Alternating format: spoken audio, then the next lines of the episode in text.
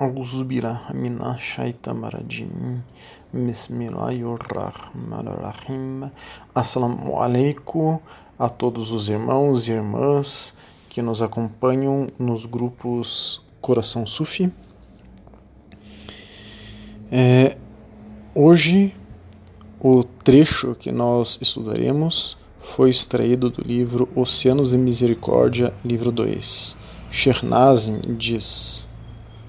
o casamento é o dever mais importante para todos e a razão mais importante para a acomodação e felicidade das pessoas no mundo.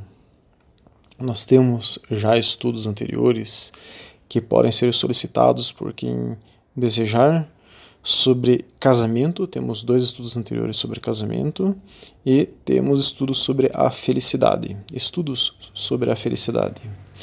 Continuando, é o halal, quer dizer, é o permitido, o mais adorável que as pessoas podem fazer por Allah Todo-Poderoso. Temos estudos também sobre halal e haram. Como diz o profeta, sallallahu alaihi o halal menos apreciado por Allah subhanahu wa ta'ala é o divórcio. Então, é, aqui o Sheikh Nazim está dizendo que o divórcio ele é halal, ele é permitido no Islã, mas ele é macru.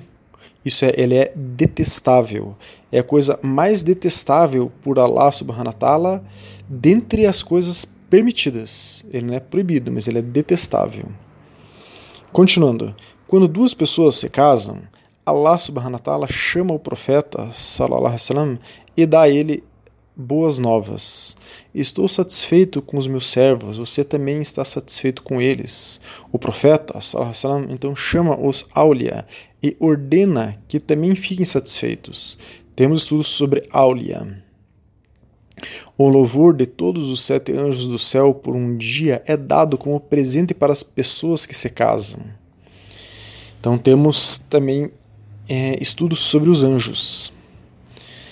Ninguém pode compreender o que Allah subhanahu wa ta'ala dá aos seus servos. Os profetas e Aulia também contribuem.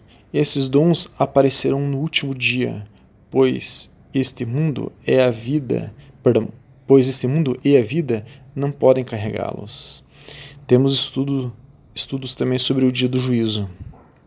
Então, hoje, inshallah, estudaremos algumas questões é, que é, é comum vermos sobre o casamento. Há muita confusão no Islã sobre esse tema nikah, casamento. Então, nós já aprofundamos em alguns aspectos em estudos anteriores e hoje nós vamos ver algumas questões que surgem comumente sobre o assunto casamento. Perguntaram ao Sheikh é, Shazia Ahmed, esse shir é um shir é, Ahlus-Sunnah wal Jama'ah, é, tradicional, da Madhhab de Fiqh Hanafi, da escola de jurisprudência Hanafi.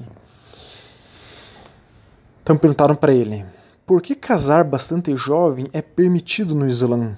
Não seria melhor esperar as pessoas serem maduras para se casarem? Resposta dele, acredito que não há uma resposta correta para essa pergunta.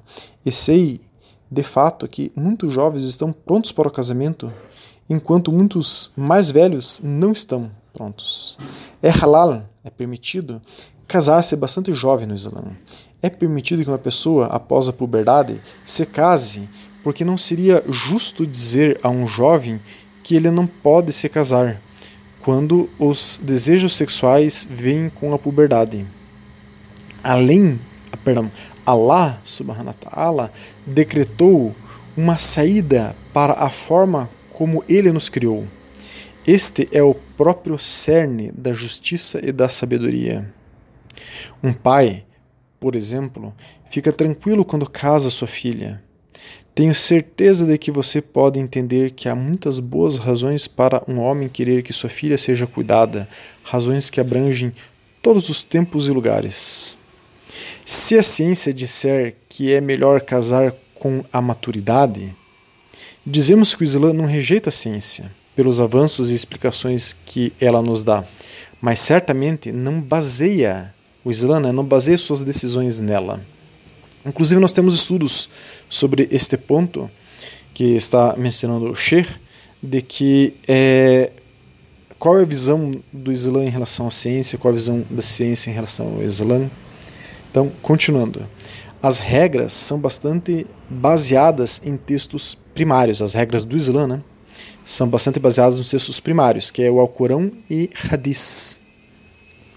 Estamos aqui falando a resposta desse shir. O trabalho dos imames mustahids, nós temos estudos de quem são os imames mustahids, quer dizer, são aqueles que tinham autorização para falar sobre o Islã, dizer o que é haram ou halal, são os fundadores das escolas de jurisprudência. É, era, então, a, a função desses imames mustahids era levá-los em consideração quer dizer, levar o Alcorão e o Hadith em consideração, junto com o Urf, os costumes da terra, para melhor resumir como o nosso Criador e seu mensageiro, sallallahu alaihi wasallam, queria que vivêssemos. Sabemos pelo Corão, pelo Alcorão, que nossa religião é completa e perfeita, e devemos confiar nisso e acreditar nisso, mesmo que não o compreendamos totalmente. Allah, o Altíssimo, diz: Hoje eu aperfeiçoei sua religião para você. Completei minha bênção sobre você e escolhi sua religião, o Islã. Então ele diz aqui, esse Sher diz que temos que ter uma devoção total a Deus. Esse é Quran, ao Corão, Sura 5, Ayah 3, capítulo 5, versículo 3. Temos um estudo sobre a entrega ao Islã. Como é importante a entrega ao Islã. Quanto a decidir qual é a idade certa para o casamento, isso não é possível. Todos são criados de maneira diferente. Cada um de nós, de uma época, cultura, família e educação diferentes. Eu já vi crianças de 10 anos no leste que sabem como administrar completamente uma casa no leste, ele está se referindo ao Oriente. Né? Eu já vi crianças de 10 anos no Oriente que sabem como administrar completamente uma casa e trabalhar na loja de seus pais o dia todo.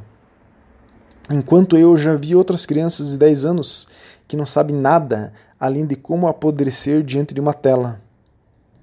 A permissibilidade do casamento de uma idade jovem é uma misericórdia, não um erro.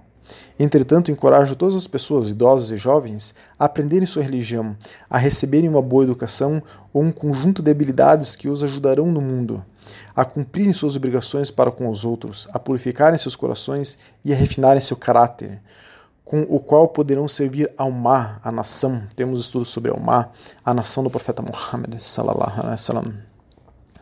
Então, a resposta desse Shir é bastante boa e adequada para que a gente compreenda que essa questão de por que é permitido casar jovem no Islã é, não tem nenhuma anomalia, não tem nada de errado com isso, porque tem pessoas que são jovens e estão maduras para casar.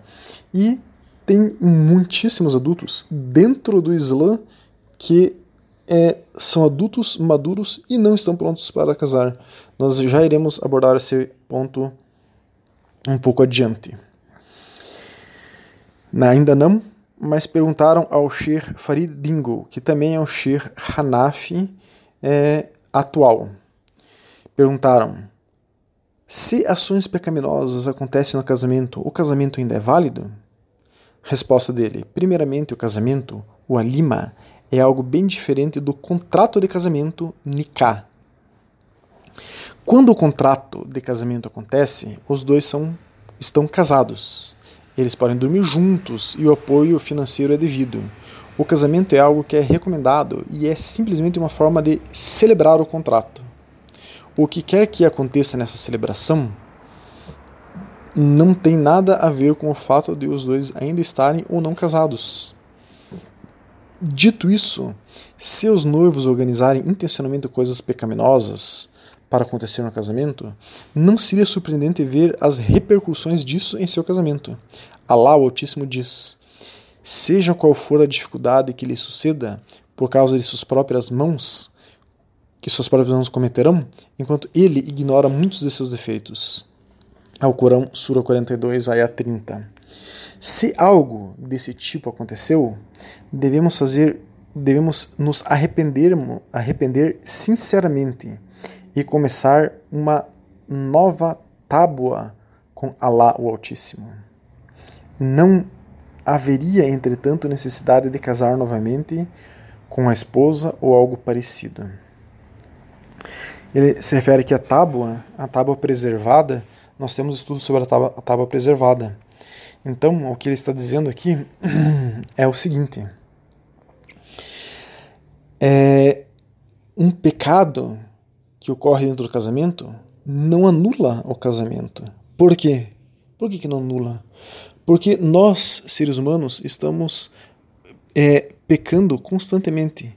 Então, se um pecado anulasse o casamento, não teria um casamento ainda é, válido nos dias de hoje. Todos os casamentos deveriam ser é, desfeitos. Não estamos falando aqui só de pecado de traição. Pecado de qualquer é, não gentileza. O Islã diz que o marido deve ser gentil com sua esposa. Há inúmeras. Nós temos, enfim, estudos sobre adab, gentileza, e inclui é, nesse estudo o adab com a esposa. Né? É, então, se a pessoa não é gentil com a esposa, ele está. Se o homem, se o marido não é gentil com a esposa, ele está pecando. E qual marido nunca deixou de ser gentil com sua esposa? Todos. Então, todos os casamentos estariam é, fadados a terminar devido a um pecado. Então, é, o que une um coração de uma irmã com coração de irmão é, é o que eles prometeram para wa ta'ala que se seriam, estariam juntos para sempre e que se amariam para sempre. E não um pecado a, a, a, venha a anular este voto. O que anula é a pessoa quebrar este voto. Então, um outro assunto. Perguntaram ao Sheikh Abdul Rahim, que também é um Sheikh Hanafi atual. Né? Casei-me com um homem e tive como testemunha alguns de meus amigos, através de uma mensagem de texto em uma sala de bate-papo. Nosso casamento foi válido através de, uma mensa através de uma mensagem de texto em uma sala de bate-papo? Se o nosso casamento foi válido, o que devemos fazer agora? Eu não o quero como meu marido. Resposta desse Sheikh. Vamos falar sobre o estado do casamento. Um casamento acontece como uma oferta de e aceitação na presença de duas testemunhas masculinas ou de um homem e duas damas. Entretanto, na ausência do envolvimento de um wali, um parente masculino mais próximo da noiva, agora vou explicar aqui com as minhas palavras, um wali é como se fosse o protetor. Normalmente seria o pai da noiva, ou então o irmão da noiva. Então, continuando. Entretanto, na ausência do envolvimento de um wali, a validade do casamento depende se ele é adequado para a mulher ou não. A adequação, kafa, é baseado em vários fatores, tais como linhagem, profissão, religiosidade e situação financeira. Se o casamento não for adequado nessas áreas, o casamento não se realizará sem aprovação do Oli. Por favor, consulte um estudioso local confiável sobre o assunto acima. Entretanto, se o casamento for válido e você não desejar se casar com ele, você pode pedir o divórcio. Se vocês não estiverem fisicamente sozinhos, não há ida sobre este divórcio. Ele cita a fonte que ele está falando, que é Maidani al-Lubalb. Então, o que ele está dizendo aqui é que se a mulher não teve relações com o homem, então é, o casamento pode ser desfeito imediatamente, sem ter que esperar um prazo, um lapso temporal de três meses, que é o IDA, né? para que é, se é, é, complete o divórcio, digamos assim. Agora, continuando as palavras desse Sheikh, encare a Sharia seriamente. As decisões da Sharia têm consequências. Se você não conhece a decisão legal de alguma coisa, consulte um estudioso. Brincar com ela, com a Sharia, é altamente inapropriado e pode ter consequências desastrosas. é um cenário bastante comum, infelizmente, ouvir sobre alguém se divorciar de sua esposa como uma piada para fazer um vídeo engraçado no TikTok. O profeta Muhammad disse: três coisas são sérias: o casamento, o divórcio e a revogação do divórcio. Esse é um hadith Tirmizi. Por favor, aprenda com isso para que não haja alguma consequência no dia do juízo, que Allah facilite o que é melhor para você. Então vejam a resposta desse Shir, que nós é, comentaremos aqui em um instante. Casar em um grupo do WhatsApp, casar em um grupo de bate-papo. Isso é uma prática salafi. O salafismo e o rabismo fazem isso aqui no Brasil frequentemente existem grupos que eles são grupos que aparentam estar ensinando o Islã, mas são grupos para arranjar casamento. Os salafis, os arabes fazem mutá, que é um casamento temporário, que é proibido no Islã sunita tradicional. Os salafis fazem concubinato, quer dizer, eles pegam como que uma escrava sexual, que na mente deles é ter um casamento arranjado e considerar a sua esposa uma escrava sexual, na mente deles isso está certo. E eles justificam isso com distorções de radizes.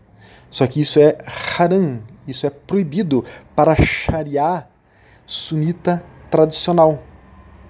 Existem casamentos fakes e até casamentos arranjados por dinheiro ao Sher da mesquita que arranja o casamento, recebe dinheiro, a irmã sequer sabe que está sendo, entre aspas, comprada, e isso é uma espécie de prostituição velada.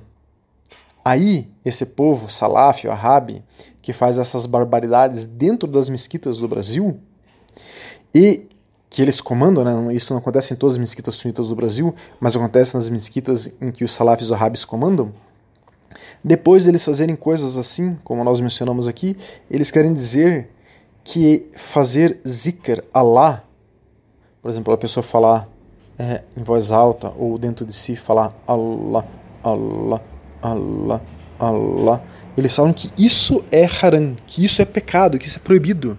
Você falar Allah, Allah, Allah na tua mente ou você manifestando isso em, em, voz alta, eles falam que isso é proibido. Então falar Allah é proibido, mas é, fazer casamentos fakes, casamentos temporários, grupos que é, promovem o casamento e até concubinato como uma espécie de prostituição, isso não é proibido. Isso é lícito dentro do Islã na cabeça dos salafis wahhabis. Então, o que é isso? Isso é uma total hipocrisia. E as irmãs continuam caindo nisso há décadas. Isso já foi denunciado para o Itamaraty, Ministério é, das Relações Exteriores, isso já foi denunciado para a Polícia Federal, isso já foi denunciado para todas as polícias. Há vários aí é, inquéritos, várias é, ações políticas eh, policiais nessas, nessa direção. Há avisos sobre esse assunto em alguns sites aí no Brasil, mas há décadas as irmãs que se revertem Islã no Brasil continuam caindo nisso. Todos os dias, quase, quase todos os dias recebemos, recebemos relatos de irmãs brasileiras que foram usadas pelos salafis wahhabis. Já alertamos isso aqui anteriormente. Quem quiser pode nos solicitar um estudo sobre o casamento, que nós falamos sobre alguns cuidados com o casamento, e nós citamos aqui. Então, é, e ainda, apesar de tudo isso, muitos irmãos e irmãs vão aprender o Islã com essa gente, com os salafis arabes. Será que eles têm condições de ensinar qualquer religiosidade, religiosidade ou espiritualidade para alguém? Que Allah subhanahu wa ta'ala livre as irmãs brasileiras desse tipo de abusos. Inshallah. Que Allah subhanahu wa ta'ala abençoe muito cada irmão e irmã que está ouvindo essa aula hoje. Assalamu alaikum wa rahmatullahi wa barakatuh.